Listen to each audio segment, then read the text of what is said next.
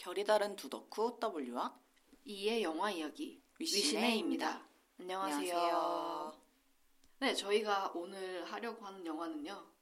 닥터 스트레인지 대혼돈의 멀티버스인데요. 이게 닥터 스트레인지 솔로 movie가 거의 6년 만에 나와가지고 음. 나오기 전부터 기다렸었고 그래서 개- 거의 개봉하자마자 둘 다 보고 왔거든요. 애석하게도 둘 다 좀 영화를 보고 난 다음에 그냥 개별적인 감상이 별로 신통치 않았어요. 둘이 이렇게 솔직하게 이야기를 했을 때 음, 네네. 유감스럽게도 그래서 사실 이거를 녹음을 할지 말지도 되게 오랫동안 고민을 했는데 그냥 솔직하게 저희의 감상 이야기를 하는 채널이니까 그대로 그냥 강행을 하기로 했, 했잖아요.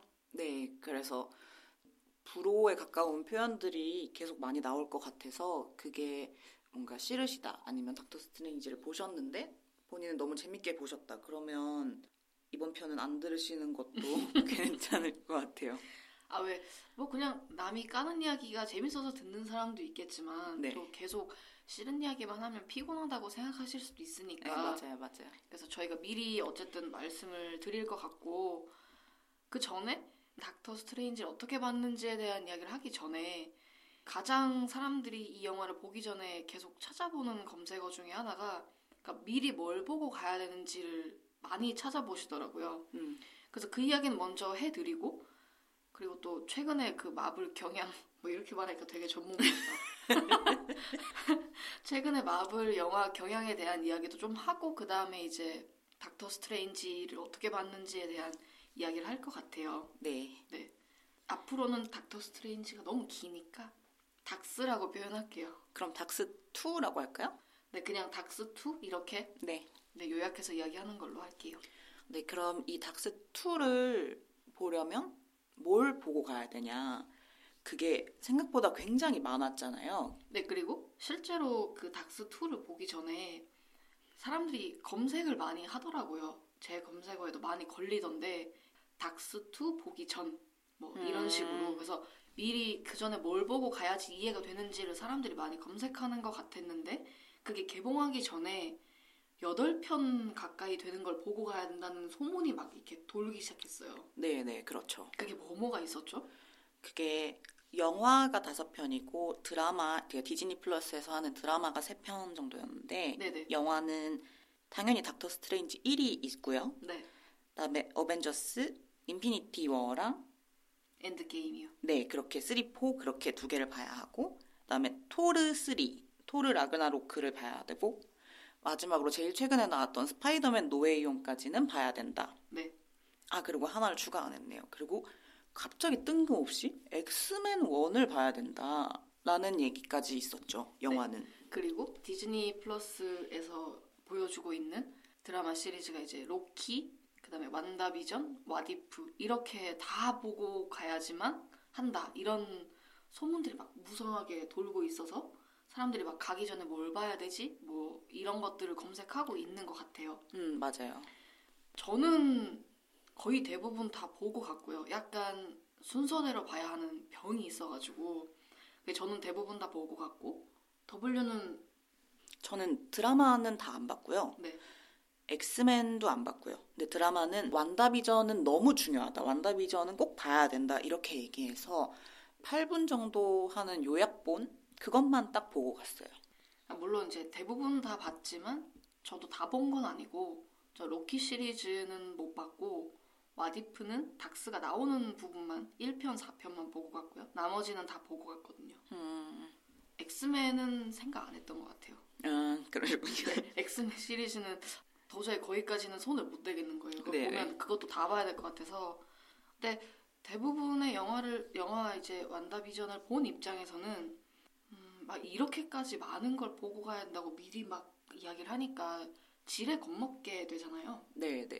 그래서 다 본 입장에서는 스파이더맨 노웨이 홈은 이제 multiverse에 대한 개념이 등장하는 영화이기 때문에 걔는 봐야 될 것 같고 닥터 닥스 1은 당연히 전편이니까 봐야 되고 어벤져스 3, 4는 그 어벤져스 엔드게임은 그 향후에 나왔던 모든 마블 드라마에 다 조금씩 묻어 있기 때문에 내용이 걔는 보고 가야 되는데 뭐 완다비전을 시간이 없는데 이거를 다 보고 갈 필요는 없지 않을까?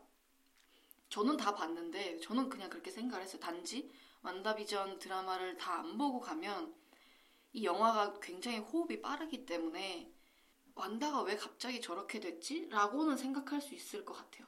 음, 저는 노웨이홈도 안 봐도 될 것 같아요. 그러니까 네. 멀티버스라는 개념을 알고는 있고 어디서 주워 들은 적이 있긴 하다면 노웨이홈도 굳이 안 봐도 될 것 같아요. 저는. 음, 그래서 요약본만 보고 가셨을 때 그 완다가 갑자기 그렇게 빌런이 된 이건 어차피 예고편에 나오는 내용이라 굳이 이게 스포는 아닐 것 같으니까 완다가 갑자기 빌런이 된 그 심리 상태가 이해가 되던가요? 네, 저는 이해는 어렵지 않았던 것 같아요. 근데 완다가 영화 속에서 느끼는 그 감정들이 그 감정의 디테일까지는 크게 공감을 못했는데 그거는 정말 요약본을 봐서 그런 것 같고 네. 그러니까 영화를 정- 그냥 이해하기에는 아무 문제가 없었던 그러니까 그 완다비전 에서 완다가 왜 그렇게 됐는지에 대한 중요 키워드 몇 개만 알고 가도 영화를 이해하는 데는 문제가 없을 것 같아요. 그러면 시간이 없으면 요약본 정도만 보고 가도 충분히 이해가 될 것 같다는 말씀이신 거죠? 근데 완다비전 요약본을 제가 유튜브에 쳐봤을 때 제일 인기가 많은 그 컨텐츠가 네, 컨텐츠가 대부분 20분이 넘어가더라고요. 네. 근데 저는 그럴 바엔 드라마 보지라는 생각이 들어서 아, 한 제일 편 짧은 분량이니까요. 네, 제일 짧은 걸 봤거든요. 음. 아까 얘기했듯이 8분? 그거 좀 안 되는 정도의 영상을 봤는데도 큰 무리가 없었으니까 네. 그 완다비전에 나오는 키워드만 알고 가셔도 사실 영상을 볼 필요는 없는 것 같아요. 음, 저는 완다비전 드라마를 처음부터 끝까지 다 보고 갔거든요. 그래서 이 완다비전 드라마를 보고 난 다음에 닥스2를 조금 더 보고 싶어 했던 쪽이라서 어, 요약본을 보신 분들보다는 그 완다의 심리 상태, 완다가 왜 저런 행동을 하게 되고 왜 저렇게 이제 빌런이 되었는지 이런 것들을 조금 더 공감하면서 볼 수 있었던 것 같긴 해요. 근데 어쨌든 드라마가 9화까지 있고 이걸 보기 위해서는 디즈니 플러스를 새로 구독해야 되는 그런 무- 여러 가지 문제들이 있으니까 네. 영화를 봐야 된다면 그냥 요약본을 보고 가도 괜찮을 것 같다. 저도 그렇게 생각해요.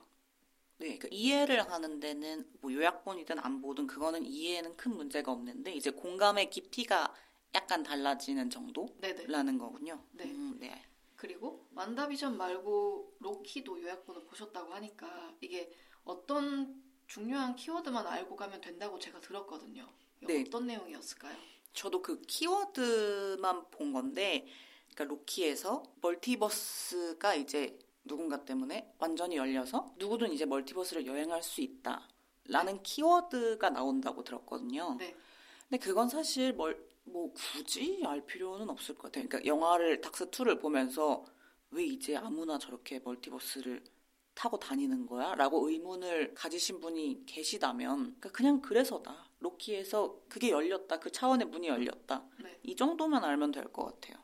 네, 그리고 와디프는 어, 제가 1부는 보고 내용은 다 살펴봤는데 네. 이게 원래 나왔던 드라마에서 뭔가 if를 붙이고 상황을 바꾼 거라서 예를 들면 4편에서 이제 닥스가 등장을 하는데 만약 닥스 1에서 닥스가 다친 게 손이 아니라 그 마음을 잃어버렸다면 그러니까 자기가 가장 사랑하던 크리스틴을 만약에 잃어버렸다면 닥스가 어떤 행동을 했을까 이 내용을 가지고 한 편을 꾸린 거라서 저는 와디프도 굳이 반드시 보고 가야 될 필요는 없는 것 같다고 생각을 하고요.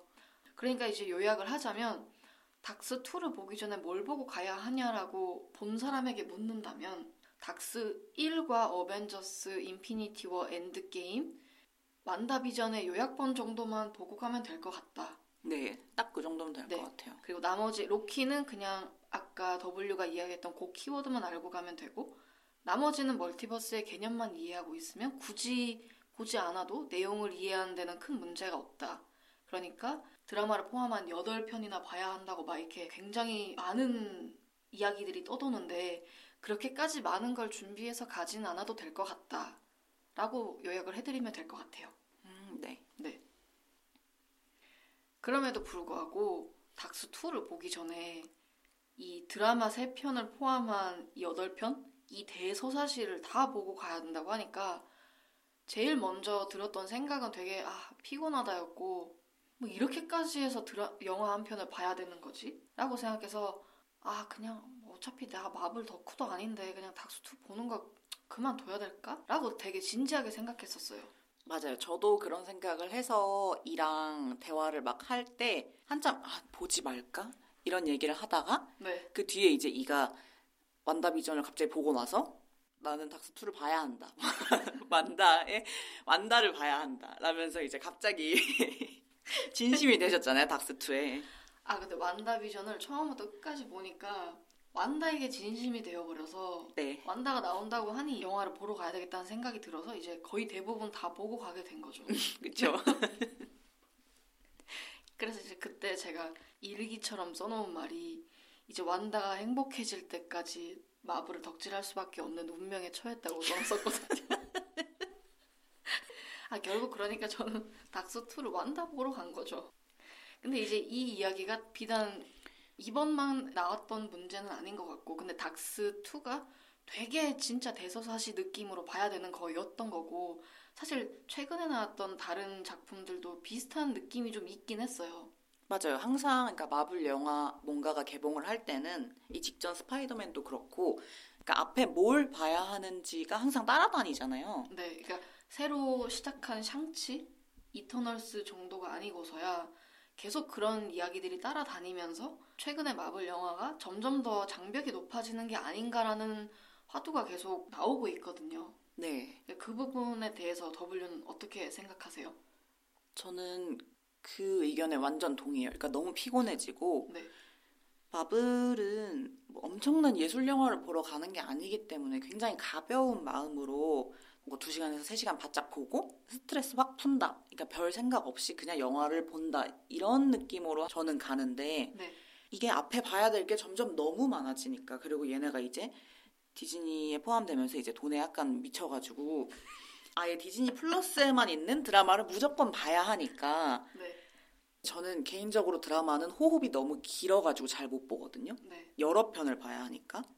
그래서 닥스2 전에는 그래도 영화는 그동안 봐왔던 마블의 영화들이 있으니까 내가 굳이 큰 노력을 들이지 않아도 다음 편을 이해할 수 있으니 뭐 이렇게 볼 수도 있지라고 생각했는데 이 드라마가 포함되고 나서는 아 글쎄요 이제 음 그러니까 피로감이 확실히 더 훨씬 세진 것 같고 네. 이렇게 얘네가 점점 문어발처럼 모든 걸 확장해서 디즈니 플러스를 구독을 안 하고는 영화의 이해가 쉽지 않게 만든다면 저는 영화를 이제 안- 그러니까 마블 영화를 굳이 안 볼 수도 있을 것 같아요. 음, 네. 저도 공감을 하는데 근데 이제 그 전에 디즈니에 들어가면서부터 돈독이 올랐다고 W가 표현했는데 너무 웃긴 건 W는 진짜 디즈니 광팬이라는 거죠. 제 주변에 있는 가장 가장 그 딥한 디즈니 팬이에요. 그러니까 그거를 그렇게 나눠야 될 것 같아요. 그러니까 제가 좋아했던 거는 어렸을 때부터 본 그 디즈니 애니메이션인 거고, 근데 이제 얘네가 이제 아니다. 어, 확장이 되면서 그러니까 내가 좋아하는 건 애니메이션 부지 사업부는 아니다. 그쵸. 이런 식으로 이렇게 나눠서 분리해서 볼 수 있는 것 같아요. 근데 이거는 누가 봐도 일부러 이렇게 하는 것 같아요. 맞아요, 그렇죠. 그 디즈니 플러스 OTT를 구독할 수밖에 없게끔 만드는 이렇게 표현하면 안 되네. 약간 인질로 잡고 있는 느낌이에요. 마블 영화 자체를. 맞아요. 근데 그게 디즈니 플러스가 런칭이 되기 전에도 뭐 다른 영화들이랑 연계성이 없진 않았죠.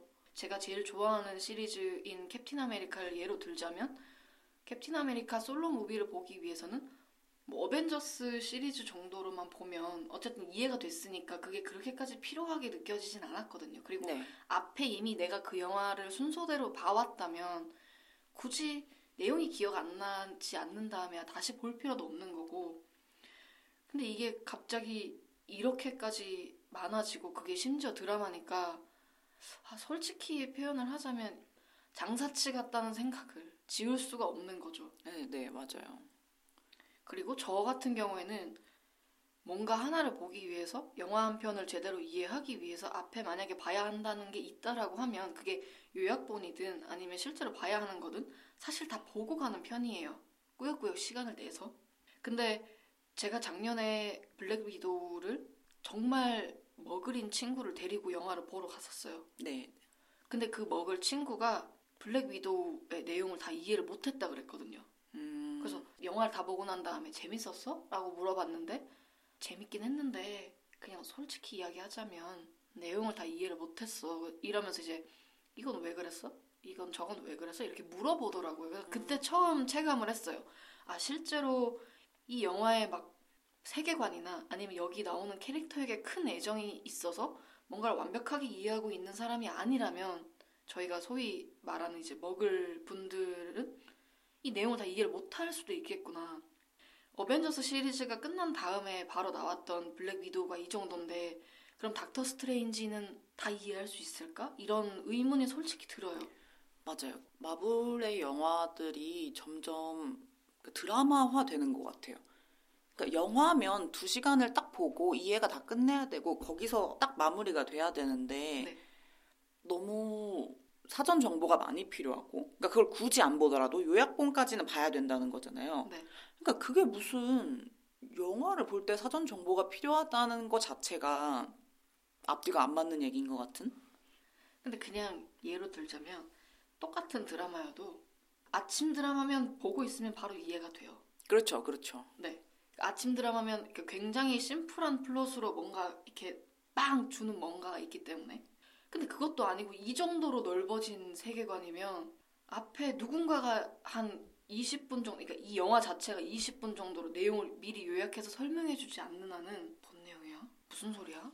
약간 이렇게 생각은 하지만 그냥 근데 영화는 계속 흘러가고 있으니까 아 그냥 그런가 보다 이러고 보게 되는 거죠. 음, 근데 이제 제가 생각을 하는 건 이렇게까지 장벽이 높아지게 만들고 소위 말해서 그러니까 마블을 이제 나쁜 쪽으로 표현을 해서 장사치 같다고 표현을 함에도 불구하고 어린이날 기준으로 100만 명이 들었어요.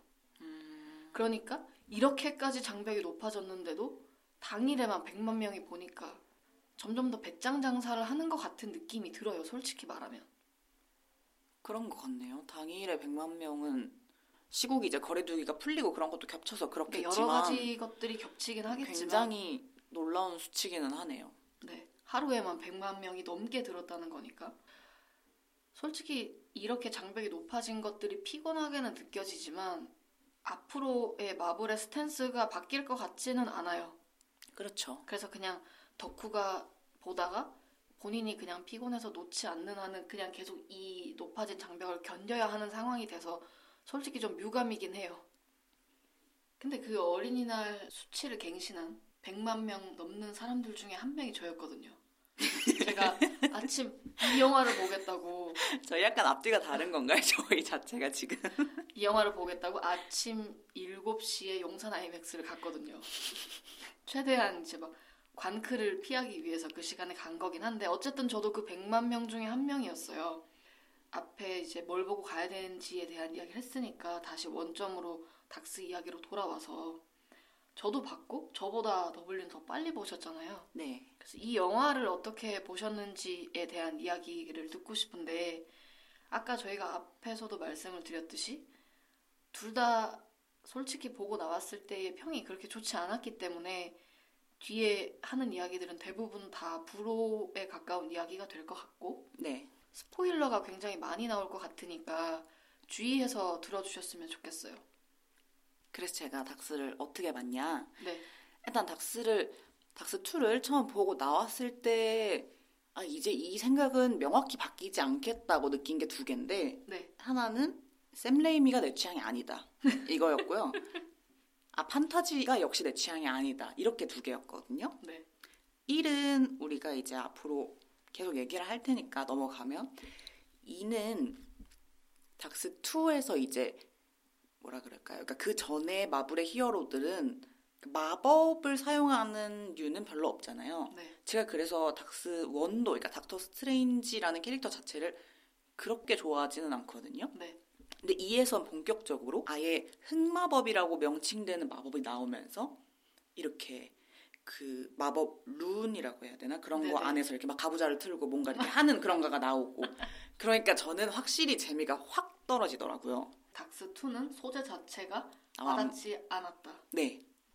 이게 러닝 타임이 2시간 정도잖아요. 네. 그러니까 요새 나오는 마블 영화에 비하면 굉장히 짧았는데 그 어떤 것보다 지루해서 가장 길게 느껴졌다. 이터널스보다 길게 느껴지셨나요? 어, 저는 길게 느껴진 건 이터널스보다 더 그랬어요. 와.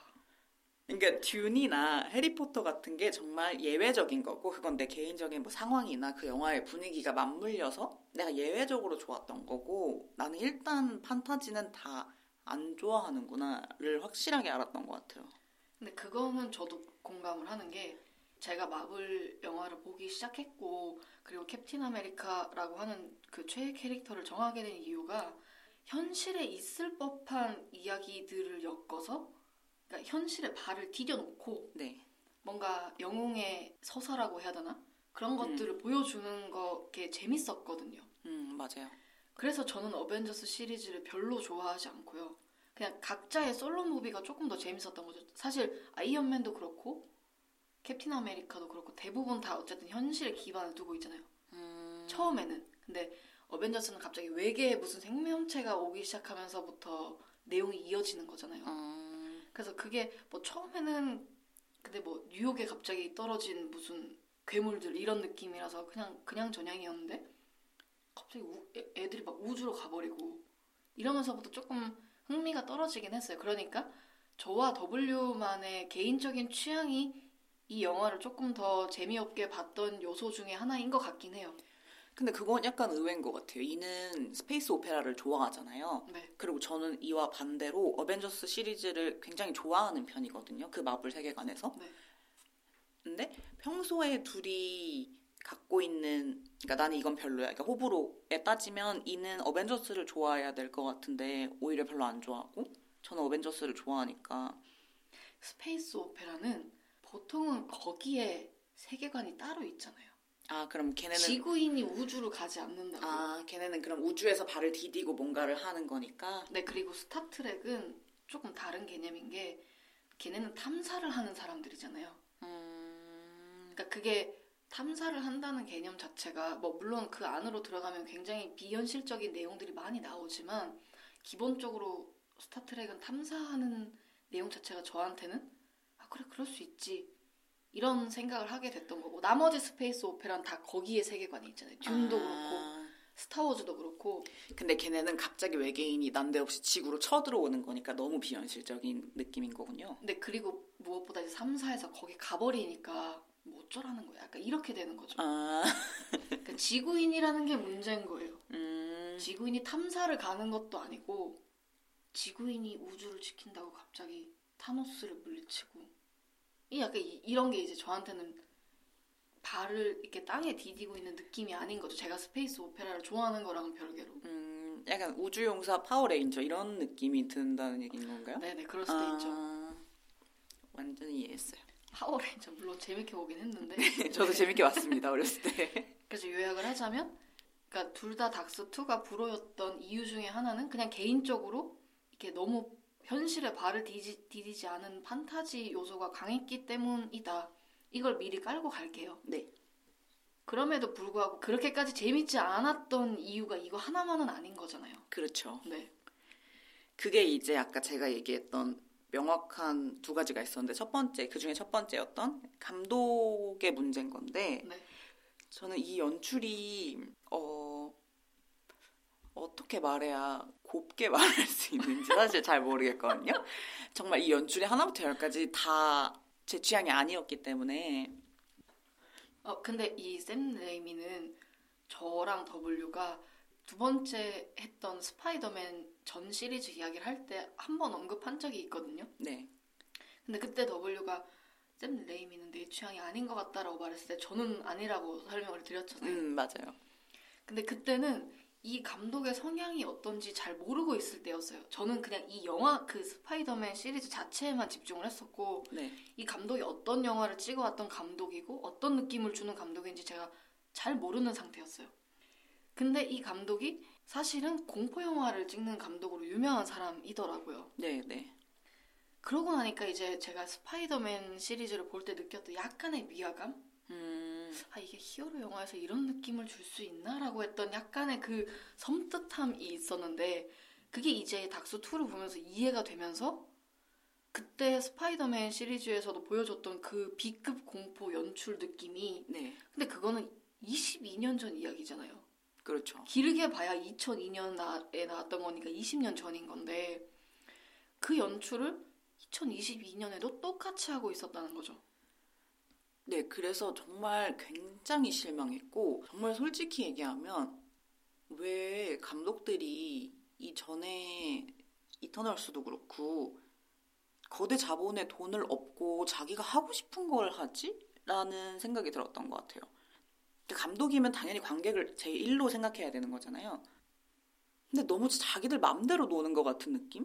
그러니까 음. 여기 왜 닥스 2에서 저런 연출이 나와야 되는 거지라는 것 자체를 아예 이해를 못했어요. 음. 그래서 그 어떤 색채가 강한 감독이 맡았을 때 그게 장점으로 그러니까 잘 활용을 하면 장점으로 가는 것 같아요. 예를 네. 들면 해리포터 3편에서 알폰소 쿠아론이 그 맡았을 때는 저는 그, 그게 그냥 장점으로 느껴졌거든요. 그 사람이 그냥 그걸 연출을 했을 때. 아, 근데 저는 그거는 오히려 그러니까 알폰소 쿠아론이 해리포터의 색깔에 맞게 어느 정도 자기가 변형을 했다고 느껴지고 음. 그럼에도 그의 세련됨이 묻어 나와서 좋았던 거고 네, 그러니까요. 그러니까 적당히 타협을 했지만 네, 그럼에도 불구하고 그 감독 자체가 본인의 색깔이 되게 강한 사람이니까 네. 그게 묻어나서 되게 긍정적으로 나온 것 같은데 근데 이게 프랜차이즈라고 표현하는 이 전체 시리즈가 있는데 여기에 결에 맞지 않게 갑자기 너무 다른 걸 보여주니까 네. 뭐지? 라고 생각하게 되는 거죠, 계속. 근데 이 닥스2는 그게 너무 심했어요. 갑자기 B급 공포 영화를 계속 보는 느낌이 들어서 저는 분명히 닥터 스트레인지라고 하는 히어로 무비를 보러 간 건데. 맞아요. 그래서 그 영화에서 완다를 가둬놨는데 완다가 그 reflection 이라고 나오나요? 그러니까 뭐 그런 반영 네. 같은 거를 통해서 네. 갑자기 막 이렇게 관절이 꺾이면서 나오잖아요. 네네. 그래서 그때 그걸 보면서 저는 참고로 그러니까 저희 둘 다 공포 영화를 못 보기 때문에 공포 영화의 유명한 작법이나 그거에 대한 플롯을 잘 모르는데도 불구하고 저기서 갑자기 저 연출은 뭐야? 링이야? 이렇게 되면서 이제 영화가 완전히 맥이 빠지게 되는 거죠. 아, 그러니까 공포, 그러니까 약간의 섬뜩함을 주는, 그러니까 왜냐면 어쨌든 이게 마녀라고 표현, 미치라고 표현이 되는 캐릭터가 나오고, 흑마법도 있고, 뭔가 이 공포 영화를 연출하기 좋은 뭔가가 이렇게 판이 깔린 거잖아요. 네. 그럼 그냥 그 안에서 본인이 잘 할 수 있는 연출을 하는 건 나쁘지 않은데, 근데 기본적인 골자는 히어로 영화잖아요. 그러니까 히어로 영화를 보는 느낌은 줘야 되는데, 아, 저는 이 영화가 전혀 그렇게 느껴지지 않았어요. 그러니까 닥터 스트레인지를 베네딕트 컴버배치가 연기하지 않았으면 진짜 아예 이 영화는 모든 방향성을 다 잃어버렸을 것 같아요. 그 정도로 연출이 불호였고 W 표현대로 그냥 자기가 하고 싶은 걸 하셨던 것 같아요. 근데 그게 너무 과하게 느껴진 거죠. 네, 그래서 그러니까 마블이 앞으로 어떻게 하려는 건지 모르겠어요. 그러니까 그 전에는 감독이 다 달랐지만 갖고 있는 색이 그렇게 변하지 않았잖아요. 그러니까 뭘 봐도 이걸 누가 찍었어? 라는 생각은 그렇게 크게 들지 않았었잖아요. 다 비슷했으니까. 그래서 그렇게 딱딱 규격에 맞춰서 찍던 영화들을 이제 와서 그러니까 그 이터널스부터 시작해서 왜 이렇게 감독한테 정권을 주는 건지 아니면 이들이 원하는 게 감독 각자의 개성을 통합하는 건지를 모르겠는 거예요. 음, 그래서 영화를 보면서 이 영화의 부제가 대혼돈의 멀티버스잖아요. 네. 그냥 마지막에 아 진짜 대혼돈이다. 진- 뭐야 이거 정신이 너무 없고 이게 이게 뭐야 이러면서 저는 개인적으로 봤거든요. 네. 아, 저는 근데 그 부분에 대해서는 더블유랑 생각이 조금 다른 게 네. 감독의 색채가 많이 드러나도 사실 상관은 없다고 생각하거든요. 아 근데 문제는 그럼에도 불구하고 이, 여- 이 영화가 무슨 영화인가를 명확하게 보여주는 게 중요하다고 생각을 하는 게 제가 이 영화를 준비하면서 토르 시리즈도 같이 봤거든요. 네. 토르 3을 타이카 와이티티가 맡으면서 아예 1, 2랑 다른 영화가 되어버렸다고 생각하지만 근데 토르라고 하는 그 영웅 영화에 대한 핵심은 가지고 갔기 때문에 이 영화가 잘 빠졌다고 생각하는 쪽이거든요. 음, 근데 닥스2에서는 그걸 못 느꼈어요. 그냥 자기가 표현하고 싶은 거에 굉장히 심취해서 그것마저 길을 잃어버린 듯한 느낌? 이게 말도 뭔지 알겠어요. 그러니까 저도 개성이 많이 드러나든 안 드러나든 그냥 그 편 자체를 잘 만들었으면 다 장땡이다라고 생각하거든요. 근데 얘는 개성만 있다 이거죠. 근데 그 개성이 제가 좋아하는 개성도 아니었고 네. 기존 닥스와 결이 맞지도 않았고 제가 이거 이상으로 표현할 방법이 없는데 영화가 촌스러웠어요. 이, 이 표현 말고는 더 이상 할 말이 없어요. 네. 그리고 그 영화가 유치했어요. 너, 무 너무 촌스러웠어요. 그 아까도 설명드렸듯이 저희가 계속 판타지에 대한 개인적인 불호 이야기를 했었는데 판타지는 잘못 표현하면 아예 현실에 없는 것들을 가지고 막 인간이 만화에 나오는 것도 아니고 2D도 아니고 인간이 갑자기 무슨 이상한 망토 같은 걸 입고 갑자기 이렇게 손을 돌리면서 마법을 쓴다? 이게 진짜 잘못 표현하면 진짜 우스워지는 거잖아요. 네. 그러니까 연기도 중요하고 연출도 중요하고 이거야말로 진짜 잘 표현하는 게 중요한데 이거를 심지어 22년 전에 써, 썼을 법한 연출을 가지고 왔으니 영화가 우스워지고 영화가 촌스러워질 수밖에 없다고 생각을 하는데 안 그래도 각본도 최근에 마블 영화에서 더 심하게 별로였는데 연출도 별로고 심지어 음악도 그 공포 영화에서 나올 법한 느낌으로 다 쓰더라고요. 네. 그러니까 음악도 우스워졌고 그 베네딕트 컴버배치를 비롯한 그 연기가 아니었으면 진짜 이 영화가 너무 우스워졌을 것 같은 거예요. 네, 저는 이 영화에서 건질 건 정말 연기밖에 없다고 생각을 했고, 네. 그러니까 너무 유치해서 그 후반부에 싸울 때 음표 가지고 막 싸우던 씬 있잖아요. 전 그걸 보면서 뭐야 마법 천자문이야 이랬단 말이에요. 그러니까 그런 연출을 세상에 지금 2022년인데 웃기려고 하는 게 아니면 그런 걸 누가 하는지 아, 이게 예를 들면 스타워즈는 77년에 나온 영화잖아요. 네, 그래서 77년에 되게 촌스럽게 씬과 씬을 잇는 게 나오거든요. PPT 슬라이드 넘기듯이. 음, 근데 그게 만달로리안이라고 하는 최근에 나온 드라마에도 똑같이 재현이 되는데 네, 그건 누가 봐도 오마주거든요. 네, 네, 이런 느낌이 아니라 예, 진짜 그냥 씬을 예로 들자면 계속 그 눈알로 들어가서 뭔가 상황이 펼쳐지는 게 계속 나오잖아요. 한 번 나오는 것도 아니고 네, 기억나시죠? 그리고 이게 그 다크홀드를 이렇게 가부좌를 틀고 이렇게 뭔가 이렇게 마법을 부릴 때 위에 약간 뉴런처럼 펼쳐지면서 그 뉴런 안쪽으로 뭔가 상황이 일어나는 거는 1999년작인 파이트 클럽 오프닝에 나오는 장면이거든요. 이거 세기말에 썼을 법한 연출법을 계속 보여주니까 와 이거 내가 지금 2022년에 이 영화를 보고 있는 게 맞나? 나는 그러니까 진짜 CG만 발전한 20년 전 작품인 것 같았어요. 음 맞아요. 근데 이게 20년 전에 나온 거면 그냥 아 이게 세기말의 감성이겠거니 하고 봤을 텐데 당장 오늘 5월 5일에 2022년 5월 5일에 보고 있는데 계속 그런 연출들이 반복되니까 와 이거 언제 끝나지? 아 미치겠네 이거 계속 봐야 되는 거야? 라고 하는데 이제 거기 음표씬에서 이제 진짜 활용 점정을 찍은 거지 이 기분에 활용 점정을 찍은 거죠. 그 은표 씨는 사실 그 마법 천자문의 오마주가 아니었을까요? 마법 마법 천자문 뭔지 아세요 혹시? 그게 저희 때 막 그리스 로마 신화가 유행했던 것처럼 네. 아이들한테 최고의 만화인데 천자문을 가지고 싸우는 거예요.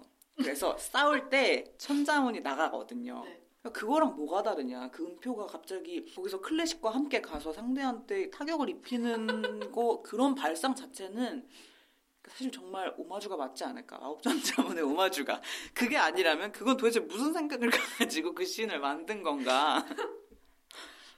아니 그 제가 닥스 2를 영화관에서 꼭 봐야 되겠다고 생각한 계기 중에 하나는 닥스 1을 안 봤는데 그거를 노트북으로 보니까 여기서 되게 기깔나는 장면들이 있었거든요. 닥스 1에서 그래서 아 이런 것들이 닥스 2에서도 펼쳐지겠지. 왜냐면 닥터 스트레인지는 마법사니까 마법사만이 보여줄 수 있는 뭔가 진짜 그 소위 표현하는 눈뽕 장면들이 있겠지라고 생각하고 기대하고 갔거든요. 전투 씬을 말씀하시는 거죠? 네. 네. 와, 근데 그런 장면이 정말 단 하나도 없었어요. 그러니까 뭔가 하나는 남아야 되잖아요.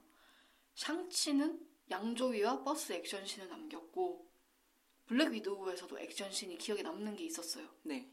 이터널스는 언급하고 싶지 않고 노웨이 홈은 그냥 3스파 등장씬 뭐 이런 임팩트 있는 뭔가가 하나는 있어야 되는데 닥스2는 액션도 그럭저럭. 연출은, 와, 이거 어떡하냐. 음악, 와. 뭐 이런 식으로 되어버리니까 영화가 아무것도 남는 게 없었어요. 연기 말고는. 맞아요. 그래서 일단 감독 자체의 연출을 배제하고 거기서 나오는 그러니까 마블 영화로서의 새로운 시도가 하나도 없었던 것 같은 느낌이 드는데 그러니까 그 멀티버스에서 막 CG 구현, 그러니까 멀티버스를 통과하면서 막 CG가 계속 변하는 씬을 누군가는 보면 굉장히 화려해서 눈이 즐거웠다고 생각할 수도 있겠지만 저는 이게 다 스파이더맨에서 나왔던 거잖아. 이게 뭐가 물론 그거는 제작 기간이 그렇게 다르지 않겠습니다만 발전한 게 하나도 없는 것 같은 느낌? 내가 이거 보느니 스파이더맨을 한 번 더 보지. 그게 더 재밌었으니까. 네. 그런 생각이 들 수밖에 없었던 것 같아요. 그 계속 저희가 연출 이야기를 하는 이유는 이게 영상으로 표현하는 것뿐만 아니라 사실 그 안에서 캐릭터들을 어떻게 구축해서 이 캐릭터를 어떻게 활용할 것인가 아니면 어떻게 보여줄 것인가의 문제도 사실 연출 안에 다 들어가 있다고 생각을 하는데 네. 애석하게도 샘 레이미는 캐릭터 활용을 너무 못한 것 같아요. 제 생각에는. 네. 근데 그게 당장 전작이 노웨이 홈이었기 때문에 너무 직접적으로 비교가 될 수밖에 없는 게 계속 이 영화에서 그러니까 닥스 2를 보고 난 다음에 절대 스포로 알리지 말아 달라고 계속 말을 하는 내용 중에 하나가 사실 그 일루미나티 씬인 것 같아요. 네, 네. 그 일루미나티를 만나러 가야 된다라고 해서 그 다른 차원으로 넘어가 버린 닥스가 붙잡힌 채로 그 일루미나티 멤버들을 만나러 가는데 거기서 나오는 멤버가 누구누구였죠? 일루미나티는 그 세계의 히어로 어벤져스 같은 히어로인 거고 네. 거기서 이제 캡틴 아메리카의 멀티버스 버전 같은 캡틴 카터가 나오고 네. 그리고 판타스틱 4 그러니까 이제 이것도 판타스틱 4도 결국 계속 될 거란 얘기인 것 같은데 판타스틱 4에 나오는 그 박사 이름이 뭐죠? 무슨 고무인간 같은 그분이 나오고 그다음에 엑스맨에서 나왔던 그 교수님 네 자비스 네. 맞나요? 네, 나오고 아니요 자비스는 그 아이언맨에 나오는 인공지능 친구 그럼 자비엔가요? 네 네 그런 것 같아요 아, 네. 그리고 뭐 캡틴 마블이 다른 인물로 나오고 네. 닥터 스트레인지도 있고 뭐 그 정도였죠. 네 그러니까 이제 다, 다른 세계 다른 멀티버스에 있는 캡틴 마블과 캡틴 카터와 자비에 교수 판타스틱 포 이런 식으로 이렇게 뭔가 꽁꽁 숨기고 있던 멤버들이 그 씬에서 다 등장하거든요. 네, 네. 근데 이것은 마치 노웨이 홈에서 삼스파가 등장한다는 게 가장 중요한 스포 중에 하나였던 거랑 결이 같거든요.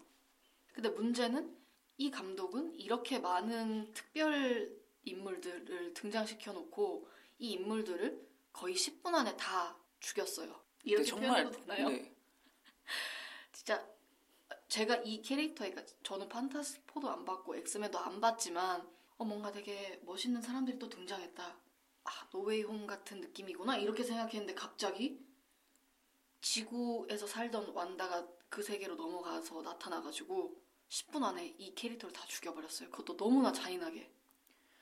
근데 그게 그러니까 완다가 얼마나 센가를 보여주기 위한 결국 도구적인 장치인 거잖아요. 네, 근데 그거를 왜 마- 수많은 그 시리즈 팬이 있는 캐릭터들을 데려와서 이렇게 만들었냐 이거죠. 그러니까, 그러니까.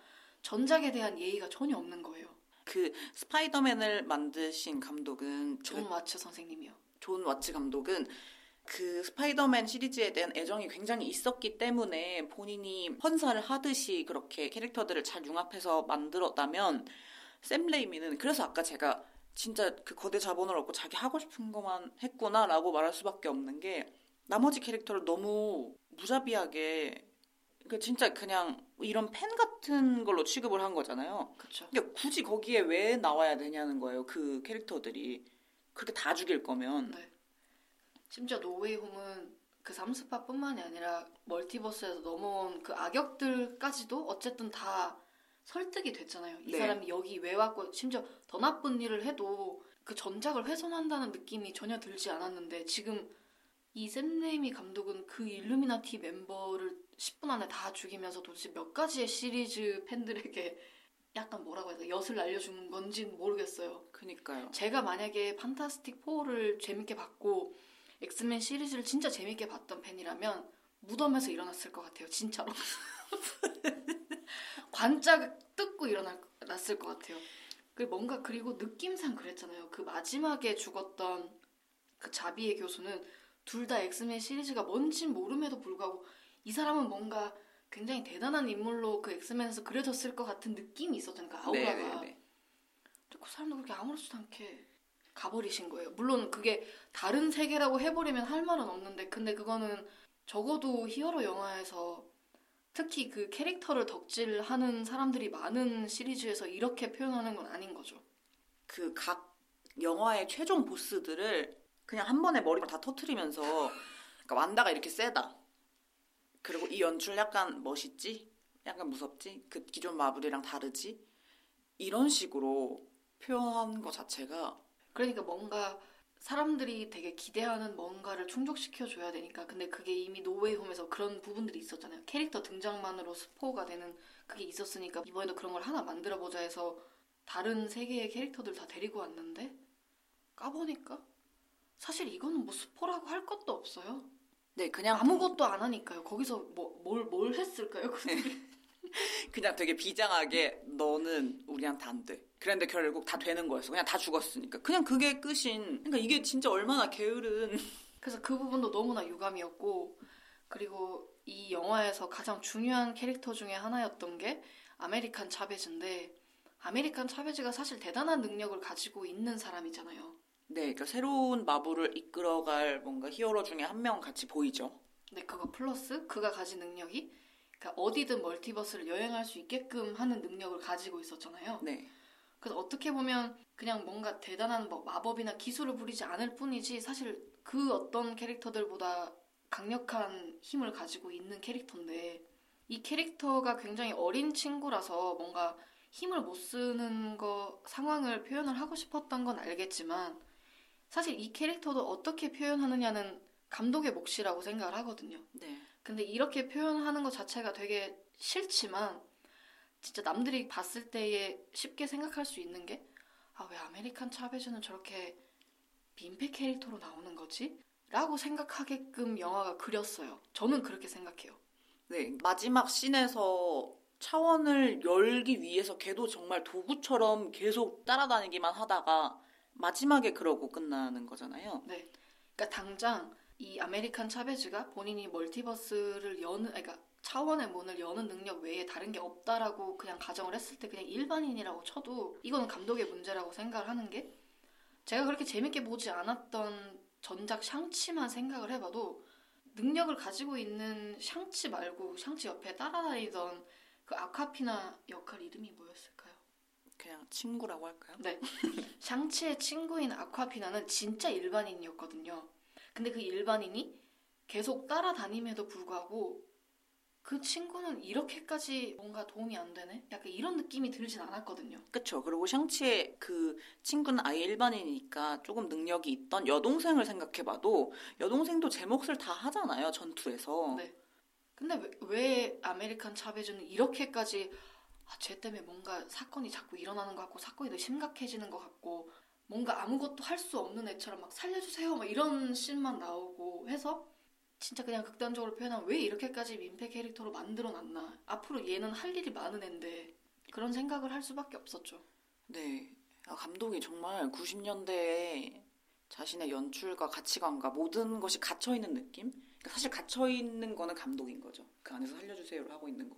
그런 것 같아요. 왜냐면 그 예전 진짜 세기 말의 영화들을 보면 구해줘야 되는 사람이 있고 그 사람이 아무 역할도 하지 못할 때 뭔가 히어로가 짜잔 나타나서 아 그럼 내가 구해주겠어 이러면서 이렇게 구해지는 장 구해지는 장면들이 계속 나오잖아요. 네, 그쵸. 근데 요즘엔 그런 장면들이 잘 없잖아요. 그러니까 그리고 사실 없어야 되는 게 맞는 거고요. 왜 그렇게까지 수동적으로 캐릭터를 표현해야 되는지 전 잘 모르겠어요. 근데 뭐 캐릭터가 수동적일 수는 있다고 저는 생각을 하거든요. 어떤 부분에서는. 네. 근데 그거는 너무 그러니까 그 수동성도 아니란 게 있고, 그러니까 잘 만든 게 있고 아니란 게 있을 텐데 이 감독은 그게 너무 아니랬던 것 같아요. 그러니까 캐릭터에게 어느 정도 선까지 뭔가를 부여할 것이냐 이런 것들은 사실 계속 고민을 해야지 나오는 결과물인 거잖아요. 네, 근데 그 부분에 대한 고민들이 전혀 없었다는 게 연출도 마찬가지고 캐릭터를 표현하는 방법도 그렇고 그러니까 모든 부분에서 다 그냥 영화를 게으르게 만든 것 같다는 생각밖에 들지 않았어요. 그래서 제가 이 영화를 보면서도 그 히어로들의 힘이 막 어떤 영화에선 갑자기 약해지고 어떤 영화에선 갑자기 강해지고 이런 걸 계속 생각했었는데 네. 이 아메리카 차베즈도 결국 나중 마블 영화에서 계속 나올 거라면 아니 제가 닥스 2에선 쪽도 못 썼는데 갑자기 저렇게 힘이 세졌네 라고 생각하게 될 것 같은 거예요 결국 네. 그럼 그건 실패한 거잖아요 음. 그러니까 자연스럽지가 못하잖아요 결국 힘의 균형이 그래서 전반적으로 다 이렇게 아 너무 너무 처음부터 끝까지 싫은 이야기만 하니까 어쩔 수 없는데 이게 너무 별로였기 때문에 이거 이상 할 이야기가 어- 없는 것 같아요. 예. 그리고 이 영화를 보면서 제가 아, 진짜 정신없다. 진짜 혼돈이다라고 느끼면서 또 격가지로 생각한 것은 로키에서 차원의 문이 열리면서 멀티버스가 되고 아메리카 차베즈의 능력 자체도 아예 차원 이동을 하는 거니까 앞으로 이렇게 계속 멀티버스가 나온다는 얘기인데 네. 이건 과연 맞는 것인가? 그러니까 이게 계속 재미를 줄 것인가에 대한 의문도 있는 것 같아요. 그러니까 계속 소재로 멀티버스가 활용되는 부분에 대한 의문이신 거죠. 네, 이게 그러니까 진짜 기본 베이스로 이제 깔리는 느낌인 것 같거든요. 네, 근데 이제 제 입장에선 그 멀티버스가 만약에 basic이 돼버리면 진짜 약간 다른 세계의 느낌? 진짜 거의 음, 그러니까 이게 히어로 영화가 아니라 아까 처음에 설명했듯이 그냥 판타지가 되어버린 느낌이 되어버렸어요 저한테는. 음, 네. 거기다가 이미 멀티버스, 그러니까 멀티버스가 처음에 딱 도입이 됐을 때는 어머 이런 게 이런 느낌이 와씨 너무 신선한데 이런 느낌이었지만 이게 계속 반복되면 뭐 어쩌라는 거야. 지금 2절, 3절, 4절 지금 애국가 4절까지 부르게 생겼네. 약간 이런 느낌이 되어버리잖아요. 맞아요. 그래서 제가 처음에 닥스 2를 보고 왔을 때 네. 누군가 저한테 한 줄 평을 해달라고 얘기를 했는데 제가 그때 스포 없이 어떻게 얘기를 할 수 있을까 생각하다가 어, 뇌절 팁이다 라고 얘기를 했거든요. 그러니까 그게 큰 표현을 쓰셨네요. 그러니까 너무 계속 반복인 거죠. 멀티버스도 여기서 반복이고 그 CG들도 저는 이보다 마블의 CG를 좀 더 우호적으로 생각하는 편이었잖아요. 네. 근데 이번에 CG를 볼 때 그러니까 그 기술팀의 얘기가 아니고 그냥 그 화면 자체가 너무 옛날에 보던 건 거예요. 그러니까 새로운 게 단 하나도 없어. 아까 제가 얘기했지만 그 멀티버스 시, 그러니까 그 차원 이동하는 신도 그렇고 다 어디서 봤던 거잖아. 나왔던 거잖아. 이렇게 생각이 들게끔 만드니까 네. multiverse를 활용하는 게 맞나라는 의구심이 계속 들어요. 그리고 그 multiverse를 이제 어떻게 활용하는 것처럼 느껴지냐면, 그러니까 제가 최근에 Phase 4라고 표현을 하는 그 작품을 다 봤는데도 불구하고 제가 한결같이 매번 이야기한 게 각본이 별로다, 각본이 별로다 이거였잖아요. 네.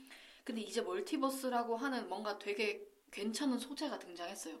그럼 이제 어떻게 되냐면 더 고민을 안 하는 거예요. 그렇죠. 이 영화를 표현을 할 때 뭔가 개연성이나 이런 걸 찾으려고 할 때 그냥 멀티버스가 열렸어. 걔가 그냥 멀티버스를 넘어갔어. 끝. 이 전개 아니면 이 캐릭터가 이렇게 행동하게 되고 앞으로 이렇게 이어지는 거에 대한 뭔가 고찰을 조금이라도 하지 않고 그냥 멀티버스가 열린 걸 어떡하겠어? 약간 이렇게 쉽게 써버리는 소재가 되어버린 것 같은 거예요. 이미 이미. 어쩔 멀티버스 이런 거요? 그냥 진짜 모든 거의 귀결이 다 멀티버스 때문에 그렇게 되는 거네요, 진짜. 어, 근데 그렇게 표현해버리면 더 이상 할 말이 없어요. 맞아요. 다른, 다른 맞아요. 우주 차원의 이야기라는데 맞아요. 지금도 당장 그 일루미나티 멤버들이 그렇게 10분 만에 허무하게 다 죽어버렸잖아요. 근데 뭔가 엑스맨을 보라고 그런 식으로 운을 띄웠던 건 엑스맨을 마블에 데리고 올지도 모른다라는 밑밥을 깔는 걸 수도 있잖아요. 네. 근데 그럼 다음 영화에 갑자기 똑같은 사람이 등장해요. 뭐 이 사람 지난번에 죽은 거 아니었어? 멀티버스에서 죽은 거야. 여기서는 살아 있어. 이렇게 돼버리잖아요. 네.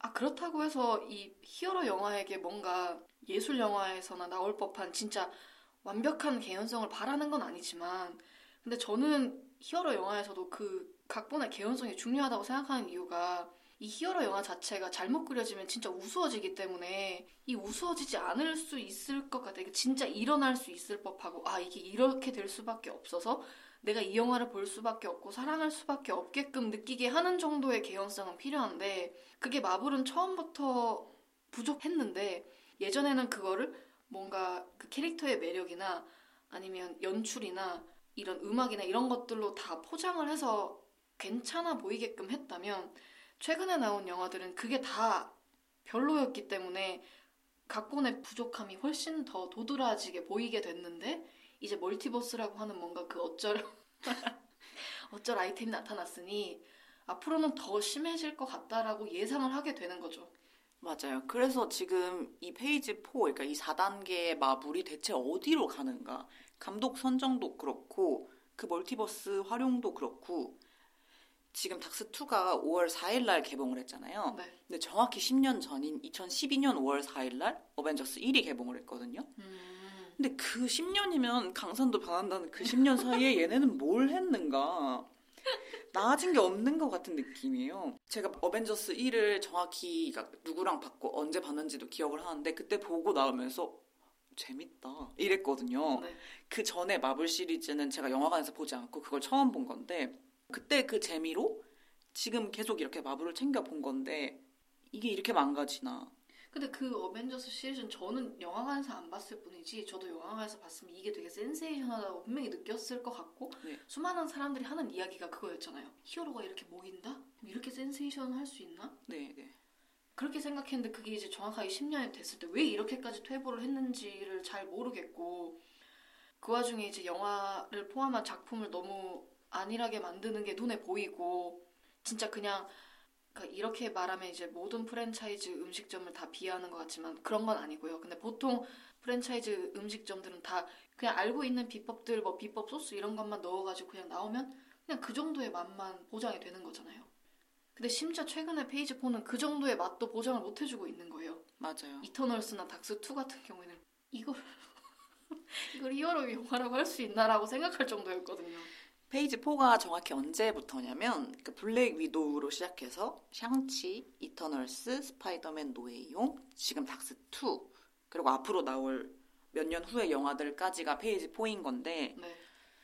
음, Phase 4에 들어서면서부터 만족한 영화를 보고 나왔을 때 야, 그 후에 감상이 달라졌을지는 몰라도 그 영화를 보고 나왔을 때 온전히 만족스러웠던 거는 스파이더맨 노웨이홈밖에 없는 것 같거든요. 네, 저도 그래요.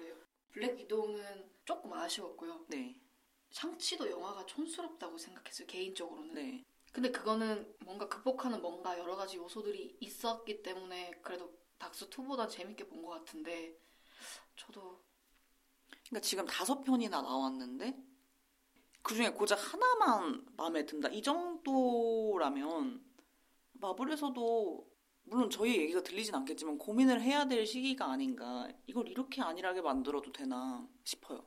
네. 이거 이제 닥스 2 다음에 나오는 게 토르 4편인데 사실 그거는 타이카 와이티티의 영향력이 더 클 것 같거든요.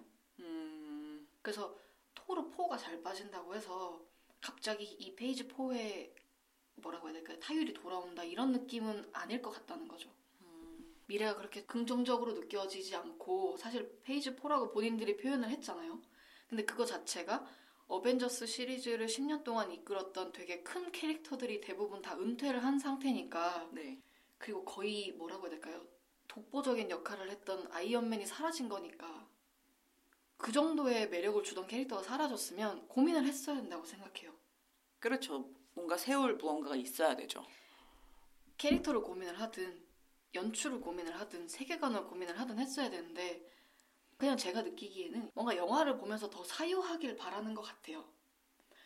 근데 사실 히어로 영화를 보면서 사유할 수 있죠. 저희 맨날 찬양하는 뭐 다크나이트 같은 영화들을 보면 히어로 영화가 단순히 그냥 오락으로 끝나는 영화가 아니라는 거는 충분히 어떻게 만드느냐에 따라 보여질 수 있잖아요.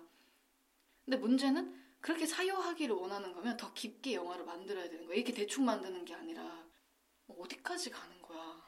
그냥 원래 자기가 잘하는 걸 하면 되는 거 아닌가요? 그러니까요. 만약에 진짜 이렇게 생각하고 있는 게 맞다면 정말 잘못 생각하고 있는 거네요. 저는 모든 영화가 시네마일 필요는 없다고 생각하거든요. 그럼요. 어떻게 모든 사람들이 다 예술 영화만 볼 수 있어요? 그니까요. 그리고 그런 것만이 필요한 것도 아니고요. 테마파크는 당연히 필요하죠. 근데 그거를 놓치고 있으면서 지금 또 다른 토끼를 잡으려고 한다? 그거는 정말 음, 정말 패착인 것 같아요. 이게 이제 인터넷 밈 중에 하나인데 그냥 자기가 잘 끓이던 김치찌개를 끓여줬으면 좋겠어요. 심지어 요즘에는 그것도 못하고 있으니까 김치찌개를 끓이던 집에서 갑자기 파스타를 만들겠다고 그러면 어떻게 하자는 건지 잘 모르겠어요. 그러네요, 진짜. 근데 이제 그게 그 전까지는 이터널스는 아예 다른 시리즈인 거니까 그냥 논외로 생각을 했었고 나머지 Phase four 작품들을 보면서 좀 아쉽지만 뭔가 노웨이 홈에서 극복이 되는 듯 했는데 진짜 닥스2에서 완전 진짜 미끄러지는 느낌이 들어서 그 시네마를 좋아하는 것만큼 영화관에서 특히 특별관에서 그러니까 재밌게 영화를 보고 싶은 그러니까 테마파크 가듯이 되게 즐겁게 영화를 보고 싶은 욕구도 있는데 이거를 마블이 계속 충족을 못 시켜주니까 너무 안타까운 거죠. 맞아요. 근데 또 이건 저희만의 의견일 수도 있는 게 닥터 스트레인지 2가 스파이더맨 노웨이홈보다 재밌다는 사람도 생각보다 많았거든요. 음, 네네, 그럴 수 있죠. 네, 그러니까 저희가 원했던 테마파크는 이게 아니었던 것 뿐인 거지. 또 누군가는 만족시켜주고 또 이 영화가 천만이 넘고 그럴 수도 있죠. 네.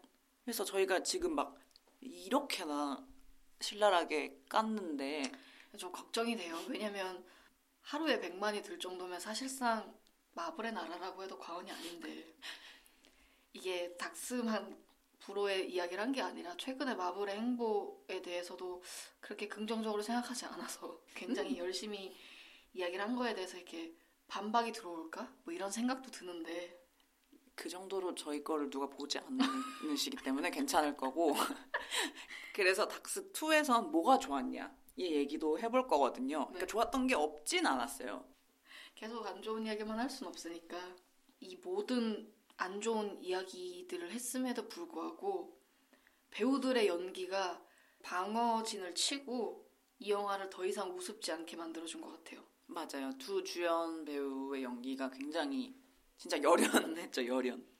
저는 엘리자베스 올슨이라는 배우를 완다 캐릭터 때문에 알게 되긴 했는데 음, 그 어벤져스 시리즈에서는 뭔가 본인의 연기력을 이렇게까지 드러낼 수 있을 법한 장면들이 많진 않았던 것 같거든요. 음. 근데 이번엔 거의 투톱 가까이 나왔기 때문에 여기서 이렇게 연기를 잘하는 배우인 줄 저는 여기서 처음 알았고 음, 그리고 베네딕트 컴버배치는 원래 잘하는 배우인 걸 너무나 잘 알았지만 이 닥터 스트레인지 캐릭터를 연기하는 걸 보면서 새삼스럽게 더 느꼈어요.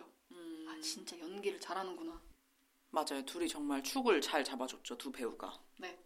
그리고 이게 어쨌든 닥터 스트레인지 솔로 무비잖아요. 네. 근데 1편은 닥스라고 하는 캐릭터가 어떻게 탄생하게 되었느냐를 보여주는 편이었기 때문에 뭔가 앞에 굉장히 승깔 더러운 스티븐이라고 하는 의사가 어떻게 해서 마법사가 되느냐를 보여주는 과정이긴 했는데 개인적으로는 이 캐릭터에 대한 애정이 1을 보면서는 크게 느껴지지 않았었거든요. 네. 근데 2편에서는 이 닥터 스트레인지 캐릭터가 지구에서 살고 있는 닥터 스트레인지 캐릭터가 굉장히 중심을 잘 잡고 있었고 이 사람이 생각하는 정의와 선함을 가지고 일을 해결하려고 했기 때문에 어쨌든 영화가 잘 내용상으로 마무리가 잘 된 느낌이 들고 그 캐릭터가 그렇게 강직하게 보이게끔 베네딕트 컴버배치가 연기를 정말 잘했다고 생각을 해요. 음, 뭐 이런 되게 디테일한 손동작 이게 전부 다 나머지가 다 CG로 펼쳐질 텐데 네. 마법사니까 계속 손으로 뭔가 연기를 해야 되잖아요. 네. 근데 이 손 연기도 엄청 자연스럽게 잘 했던 것 같고요. 그리고 레이첼 메가담스도 1편에 비해서 본인이 활약을 해서 연기를 보여줄 수 있는 풀이 넓어진 것도 저는 좋았던 것 같아요. 저는 닥스가 그러니까 이번 편에서는 자기의 신념을 밀어붙이고 그러니까 약간 어벤져스 3랑 비슷했던 그런 모습이지만 네. 1에서는 말했듯이 또 다르고 그러니까 약간 더 까칠하고 지금 내 인생이 망했네 이런 부분이 더 부각되고 반대로 막 스파이더맨에서는 대리 아빠 같은 그런 느낌이 또 나오고 그래서 오히려 그 캐릭터가 약간 혼란스럽긴 한데 네. 이 영화 안에서는 네, 처음부터 끝까지 자기가 옳은 것은 행한다라는 그 신념이 잘 지켜져서 그 부분은 저도 좋았던 것 같아요. 근데 사실 여기서 제일 중요했던 게 아메리카 차베즈가 본인의 힘을 남에게 뺏기지 않는다는 게 중요했잖아요. 왜냐면 네네네. 남에게 뺏기는 순간 이 캐릭터 자체가 죽어버리기 때문에. 네. 근데 가장 힘든 상황에서 또 닥터 다른 세계의 닥터 스트레인지처럼 같은 선택을 할 수도 있었을 텐데 본인은 끝까지 자기가 가지고 있던 신념 그대로 이 사람을 살리면서 이 세계도 구하는 방법을 선택을 한 거잖아요. 근데 그걸 잘 보여줬던 것 같아요. 근데 그건 너무 당연한 거 아닐까요? 뭐 그렇게 거기서 죽일 말하면 수는 없잖아요. 차베즈는 앞으로 왜? 안 죽을 건 알았는데 네. 그 부분은 이제 연기로 설득력 있게 잘 표현을 한것 같다. 음, 네네네. 왜냐면 이렇게 연출이 엉망진창이었는데 연기까지 엉망 누군가 다른 캐릭터를 그 캐릭터를 연기해서 주인공마저 엉망진창이었다면 이 영화는 대혼돈으로 어디까지 갔을까 뭐 이런 네. 생각이 들잖아요. 네. 네, 저는 연기 말고 좀 좋았던 거는 마지막 씬에서 멀티버스의 완다가 흑마녀가 된 완다에게 사랑으로 키우겠다라는 말을 할 때 비로소 완다가 이제 구원받은 것 같은 표정으로 있는 그 씬 자체는 굉장히 좋은 마무리였다고 생각해요. 네, 그 멀티버스의 완다의 표정을 계속 클로즈업으로 보여주잖아요. 네. 그래서 거기서 저는 그렇게 얘기할 거라는 생각은 못하고 저 완다도 어쨌든 완다니까 뭔가 저기서 뭐 액션 무언가를 하겠거니 아, 이런 식으로 싸우겠구나. 네 그런 식으로 생각을 했거든요. 근데 거기서 그렇게 얘기를 하니까 저였어도 그러니까 막 폐악 부리다가 그렇게 얘기해주면 확 위로받는 느낌이 들고 완다가 어찌됐건 제가 모르는 완다 비전에서 막 이런, 이런저런 굴곡들을 겪었겠지만 네. 그래도 조금 편해지겠거니 하는 생각이 들어서 그 씬은 굉장히 좋았던 것 같아요. 그게 이제 거의 결말에 다다라서 다시 생각을 하는 건데 네. 제가 닥스2를 보러 간 이유는 완다를 보러 가기 위해서였잖아요. 근데 이 영화에서도 결국 완다는 행복하지 못하게 됐고 죽었는지 안 죽었는지는 잘 모르겠어요. 죽었다고 생각하는 사람도 있는데 그게 그냥 걔가 무너진 거라서 네. 어느 날 갑자기 다시 완다가 다시 나타날 수도 있죠. 그러니까 저는 여전히 완다가 행복할 때까지 마블의 최근 행보에 대해서 아쉬움을 토로하면서도 덕질을 놓지 못하는 운명에 그냥 계속 그 운명에 처해 있는 상황이 되었어요. 저는 완다가 정말 행복했으면 좋겠거든요. 왜 완다는 행복할 수 없는 걸까요? 완다가 근데 계속 나올까요? 잘 모르겠는데. 솔로 무비는 아니지만 솔로 드라마도 나왔고 네. 여기서 이렇게 됐는데 또 새로운 어벤져스 그런 데서 다시 합류할 수도 있을까요? 근데 완다가 너무 힘이 커져서 그렇게 일루미나티를 한 방에 다 죽일 수 있는 사람인데 그럼 너무 또 힘의 차이가 근데 이제 요즘 마블의 행보를 보면 네. 어느 날 갑자기 아무 이유 없이 걔를 다른 드라마나 영화에 데려다 놔도 전혀 이상하지 않을 것 같아서 그냥 뭔가 이렇게 죽는 장면을 이렇게 전시하듯이 보여주지 않았다는 게 네. 저는 여지를 남겨놨다고 생각을 해요. 다른 아. 캐릭터들은 되게 전시적으로 잔인하게 죽는 장면을 보여준 캐릭터들도 있었잖아요. 네네네. 네, 그게 아니니까. 그리고 아직 만다비전 드라마에 의하면 비전이 여지를 남겨, 그러니까 대사로 여지를 남겨놨기 때문에 다시 나올 수도 있을 것 같아서 비전도요? 네, 그래서 아직 마블 덕질을 놓지 못하는 운명이 된 거죠. 만다가 행복하길 바라니까. 약간 좀 가지가지 한다는 생각이 너무 먼저 드네요. 아무튼 저 그냥 솔직하게 이야기하는 시간이었던 것 같고요. 근데 이렇게까지 이야기할 수 있는 이유는 수많은 마블 영화를 봤고 그리고 그 안에서 좋아하는 캐릭터들도 있고 좋아하는 부분들도 있었기 때문에 이런 이야기들을 할 수 있는 거라고 생각을 하고요. 네. 아마 이렇게 안 좋은 이야기 해도 토르 4가 나오면 제일 먼저 달려갈걸요, 저는. 그런가요? 네, 그럴 것 같네요. 저는 이제 솔직히 정말 잘 모르겠고, 근데 이렇게 싫은 소리만 한 거는 조금 이러지 않으려고 하긴 했는데, 이 팟캐스트를 하면서 제가 요새, 그러니까 스스로 팟캐스트와 상관없이 자주 되뇌이는 말이 긍정이 어렵고 부정이 쉽다. 우리 긍정적이게 좋은 얘기 노력하자. 이렇게 항상 이렇게 생각을 하고 있는데, 결국 또 부정적인 쉬운 얘기만 잔뜩 하게 돼서 아쉽긴 하지만, 이게 솔직한 평이긴 하니까요. 네.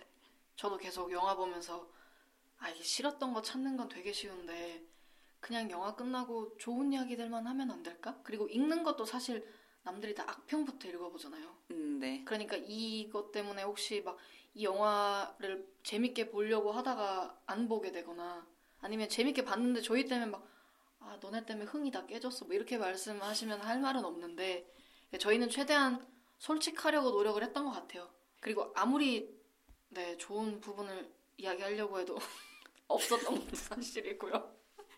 혹시나 안 보신 분들이, 그러니까 고민하시던 분들이 이걸 먼저 들으셨다면 저희의 의견을 신경 쓰지 마시고 그냥 본인이 판단하시는 게 좋을 것 같은 게 정말 호불호가 많이 갈려서 극호라고 하시는 분들도 꽤 봤기 때문에 네, 영화가 너무 재밌었다고 말하시는 분들도 되게 많았기 때문에 네, 그건 스스로 보고 판단하시는 게 좋을 것 같아요. 음. 다만 저희는 조금 아니었다. 이런 쪽으로. 아쉬웠다. 네, 네, 그렇게만 이야기하면 될 것 같고요. 저희는 곧 뵐게요. 안녕. 안녕.